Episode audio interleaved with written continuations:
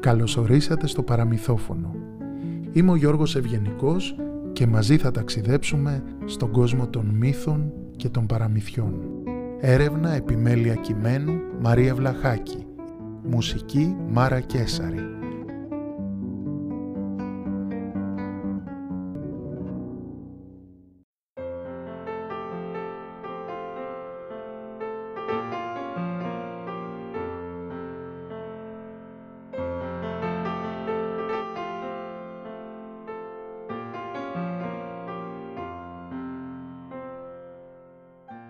Μια φορά και έναν καιρό στη Ρουμανία ήταν ένας βασιλιάς και μια βασίλισσα που είχαν καημό να κάνουν παιδί.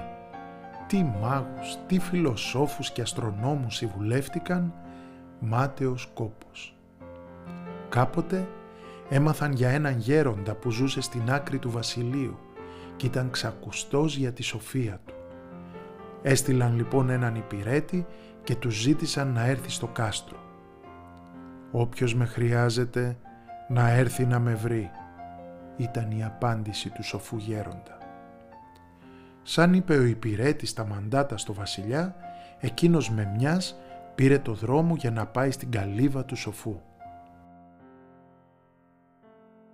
«Βασιλιά μου, θα κάνεις ένα γιο, αλλά δεν θα μπορέσεις να τον κρατήσεις κοντά σου.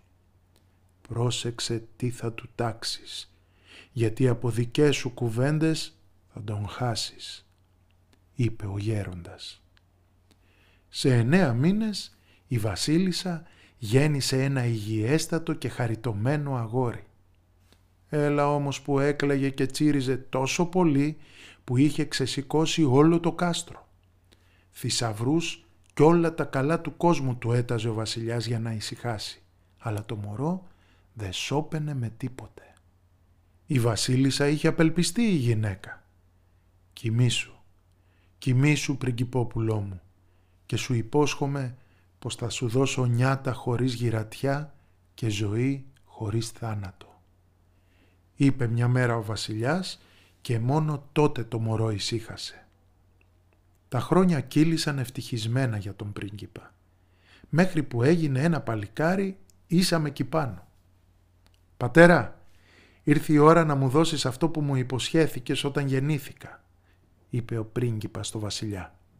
Πού το θυμήθηκες τώρα αυτό γέ μου; Δεν υπάρχουν νιάτα χωρίς γυρατιά και ζωή χωρίς θάνατο. Απλά το είπα μήπως και σταματήσεις την κρίνια, αποκρίθηκε ο βασιλιάς. Ε, τότε πατέρα θα πρέπει να φύγω. Θα ταξιδέψω σε όλο τον κόσμο για να βρω αυτό που μου τάξες, είπε ο πρίγκιπας τίποτα και κανένας δεν μπορούσε να του αλλάξει γνώμη. Τότε ένα γέρικο άλογο από τον βασιλικό στάβλο του μίλησε με ανθρωπινή λαλιά και του είπε «Πρίγκιπά μου, ζήτα από τον πατέρα σου το σπαθί του, το τόξο και τα βέλη του και μια φορεσιά από τα νιάτα του. Τάισέ με και φρόντισέ με για λίγο καιρό και θα δεις». Ο πρίγκιπας εμπιστεύτηκε το γέρικο άλογο και έκανε ακριβώς ό,τι του είπε. Το άλογο έγινε πάλι νέο και δυνατό όπως παλιά, μα τώρα είχε και τέσσερα φτερά στη ράχη του. Ο πρίγκιπας καβάλισε το φτερωτό του άλογο και έφυγε μακριά.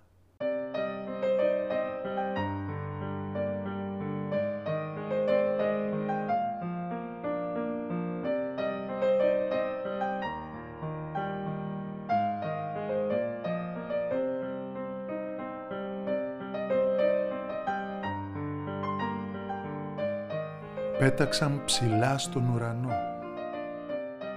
Ουρανό πήραν και ουρανό άφησαν. Μέχρι που έφτασαν σε μια απέραντη πεδιάδα, γεμάτη με ανθρώπινους σκελετούς, πεσμένους χάμου. «Πρίγκιπά μου, φτάσαμε στη χώρα της νεράιδας Τρυποκάριδου. Κανένας δεν φεύγει ζωντανός από εδώ. Μη φοβάσαι όμως. Ετοίμασε το τόξο σου και είχε το νου σου, είπε το άλογο. Σαν φάνηκε η νεράιδα τρυποκάριδος, του κόπηκαν τα γόνατα του πρίγκιπα.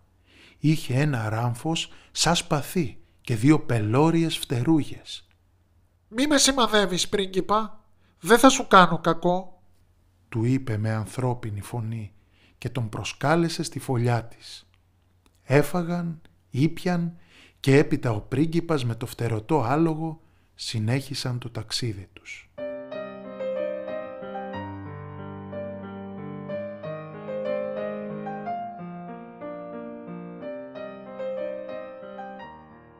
Μετά από λίγο καιρό βρέθηκαν σε ένα παράξενο λιβάδι. Το μισό ευωδίαζε από χρωματιστά λουλούδια και το άλλο μισό ήταν μαύρο και καμένο. «Πρίγκιπά μου, φτάσαμε στο βασίλειο της μάγισσας Σκορπίνας. Είναι η αδελφή της νεράιδας Τρυποκάριδου. Είναι και οι δύο τους τόσο πεισματάρες που δεν μπορούν με τίποτα να συνεννοηθούν. Συνέχεια μαλώνουν. Από ό,τι φαίνεται, η νεράιδα Τρυποκάριδος θα στεκόταν στο λιβάδι της μάγισσας Σκορπίνας και εκείνη θα πέταξε φωτιές προς τη μεριά της για να τη διώξει. «Ετοίμασε το τόξο σου και μη φοβηθείς», είπε το άλογο. Σύντομα φάνηκε η μάγισσα Σκορπίνα, πετώντας φλόγες από τις δαγκάνες της. «Μη με σημαδεύεις, πρίγκιπα, δεν θα σου κάνω κακό», του είπε με ανθρώπινη φωνή και τον προσκάλεσε στη φωλιά της. Έφαγαν, ήπιαν και έπειτα ο πρίγκιπας με το φτερωτό άλογο συνέχισαν το ταξίδι τους.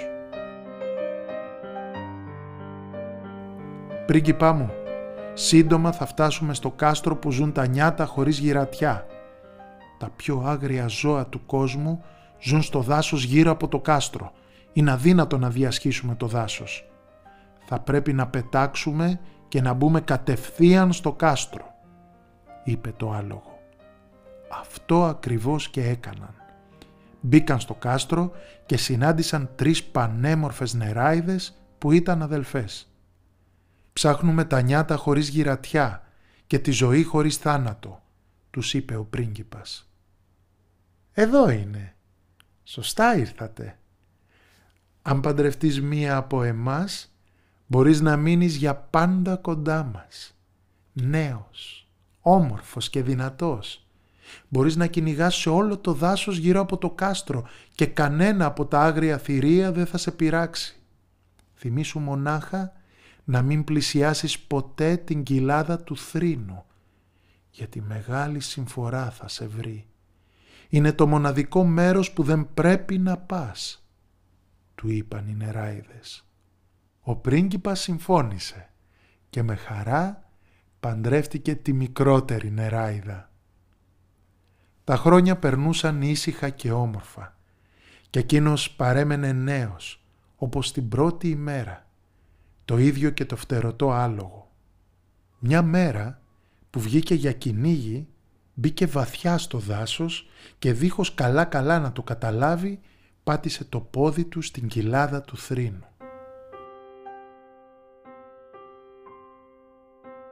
Σαν γύρισε στο κάστρο μια νοσταλγία τον έπιασε για τους γονείς του. Μελαγχόλησε και μαράζωσε. Η μέρα με την ημέρα τους επιθυμούσε όλο και περισσότερο και λαχταρούσε να τους δει. Οι αδελφές αμέσως κατάλαβαν τι είχε συμβεί και τον συμβούλεψαν με πολύ αγάπη. «Μην επιστρέψεις πίσω στον κόσμο σου, πρίγκιπα. Δεν θα βρεις τους γονείς σου πέθαναν πριν 300 χρόνια. Αν πας, δεν υπάρχει γυρισμός. Μεγάλο κακό θα σε βρει. Θα το μετανιώσεις, του είπαν. Οι τρεις αδελφές και το άλογο τον παρακαλούσαν, μα εκείνος δεν άκουγε τίποτε. Δεν πίστευε πως είχαν περάσει τόσα χρόνια, ούτε πως οι γονείς του είχαν πεθάνει. Τότε μίλησε το άλογο και του είπε Άκουσέ με καλά πρίγκιπα. Θα σε πάω, αλλά με τη συμφωνία ότι μόλις δεις με τα μάτια σου την αλήθεια θα γυρίσουμε αμέσως πίσω. Ούτε λίγα λεπτά δεν θα μείνουμε. Αλλιώς σε αφήνω εκεί και φεύγω. Ο πρίγκιπας δέχτηκε και σύντομα έφτασαν στο λιβάδι της μάγισσας Σκορπίνας. Δεν υπήρχε πια λιβάδι ούτε ανθισμένο ούτε καμένο. υπήρχε μια ολόκληρη πόλη με δρόμους γεμάτους ανθρώπους και άμαξες. «Πού είναι η μάγισσα Σκορπίνα, πού είναι τα λουλούδια της» ρωτούσε ο πρίγκιπας κατοίκους και περαστικούς. «Εγώ ο ίδιος πέρασα από εδώ πριν λίγο καιρό και είδα το λιβάδι με τα μάτια μου. Έχω μιλήσει με τη Σκορπίνα, τη γνωρίζω». «Ποια Σκορπίνα, άνθρωπέ μου, αυτά είναι λαϊκά παραμύθια του τόπου μας. Γενιές και γενιές μεγάλωσαν με τις ιστορίες της Σκορπίνας», έλεγαν όλοι. Ο κόσμος γελούσε και όλοι νόμιζαν πως είναι κανένας τρελογέροντας που πιστεύει στις μάγισσες και τα τέρατα των παραμυθιών και τα έχει για αληθινά. Γέροντας είπα, ναι, γέροντας, γιατί τα μαλλιά του είχαν αρχίσει να γίνονται λευκά. Ο πρίγκιπας με το φτερωτό άλογο συνέχισαν τον δρόμο τους και έφτασαν στο δάσος της νεράιδας τρυποκάριδο. Αντί για πυκνό δάσος με ψηλά δέντρα, αντίκρισαν σπίτια με μπαλκόνια και όλων των λογιών τα καταστήματα εμπόρων. «Πού είναι το σπίτι της νεράιδας τρυποκάριδο.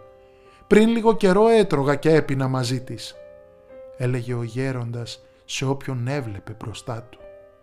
«Τι λες γέροντα, δεν υπάρχει νεράιδα τρυποκάριδος. Αυτά είναι παραδοσιακά παραμύθια του λαού μας από την εποχή των προ-προπαπούδων μας», έλεγε ο κόσμος.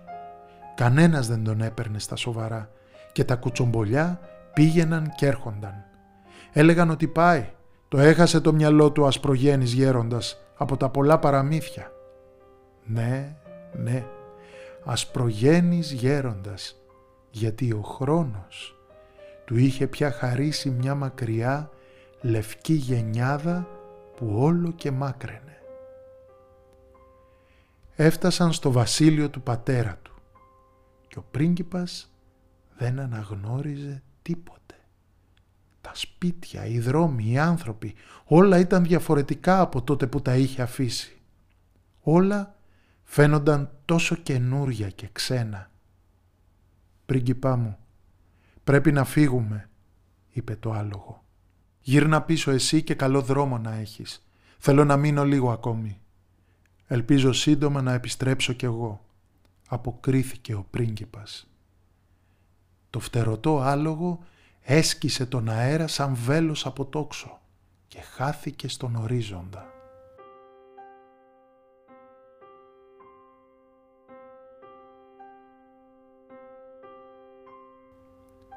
Ο πρίγκιπας δάκρυσε για το βασίλειο του πατέρα του. Τριγυρνούσε θλιμμένο στα δρομάκια της νέας πόλης που απλώνονταν μπροστά του. Έπειτα πήγε στα συντρίμια του κάστρου. Θυμόταν πόσο υπέροχα χρόνια είχε περάσει σαν παιδί, σε κάθε κάμαρα, σε κάθε γωνιά. Πήγε στους στάβλους και μετά κατέβηκε στο κελάρι.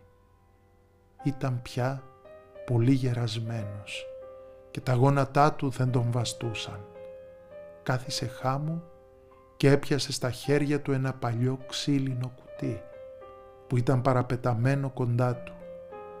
Δεν το πίστευε πως είχαν περάσει τριακόσια χρόνια. «Πρίγκιπά μου, ήρθες» ακούστηκε μια φωνή μέσα από το σεντουκάκι. «Λίγο ακόμα αν μ' άφηνες να σε περιμένω, θα σάπιζα. Φαίνεται πως βρήκες τα νιάτα που δεν έχουν γυρατιά. Έχασες όμως όλες τις στιγμές της ζωής σου και τη σοφία του χρόνου, είπε το σεντούκι με ανθρώπινη λαλιά. Και εκείνη ακριβώς την ώρα ο πρίγκιπας έγινε σκόνη με μιας. Εκεί, δίπλα στο παιδικό του σεντουκάκι.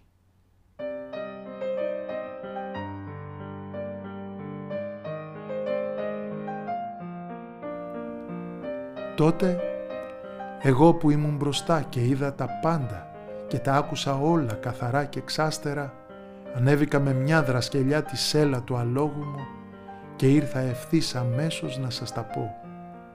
Για να ξέρετε, παλικάρια και γέροντες, κοριτσόπουλα και γερόντισες, πως τα νιάτα είναι όμορφα όπως και κάθε στιγμή στη ζωή μέχρι τα βαθιά γεράματα. Απολαύστε το χρόνο που χαρίζει η σοφία και χαρείτε τις ημέρες της ζωής σας μία-μία, γιατί είναι μοναδικές.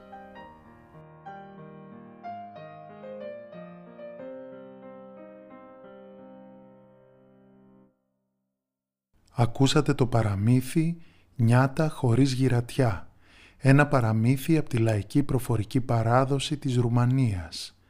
Δράση που υλοποιείται με δωρεά από το Τίμα Κοινοφελές Ίδρυμα στο πλαίσιο του προγράμματος Σημεία Στήριξης, που συγχρηματοδοτείται από 8 κοινοφελείς οργανισμούς.